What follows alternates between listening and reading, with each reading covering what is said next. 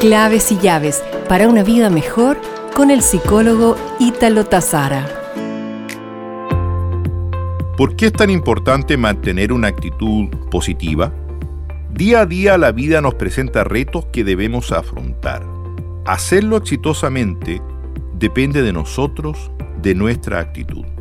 La actitud se define como la disposición de ánimo con la que enfrentamos las situaciones y la vida en general. Por ejemplo, puedes salir a la calle pensando que vas a tener un buen día o pensando que todo te va a salir mal. Lo que varía es tu actitud ante las situaciones y es sobre la única que tienes el control. Lo que piensas influye directamente en lo que haces, en lo que sientes, lo que expresas y en la posibilidad de alcanzar tus metas exitosamente.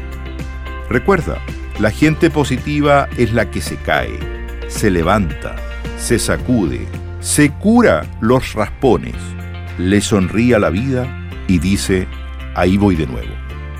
Nos reencontraremos pronto con más claves y llaves para una vida mejor.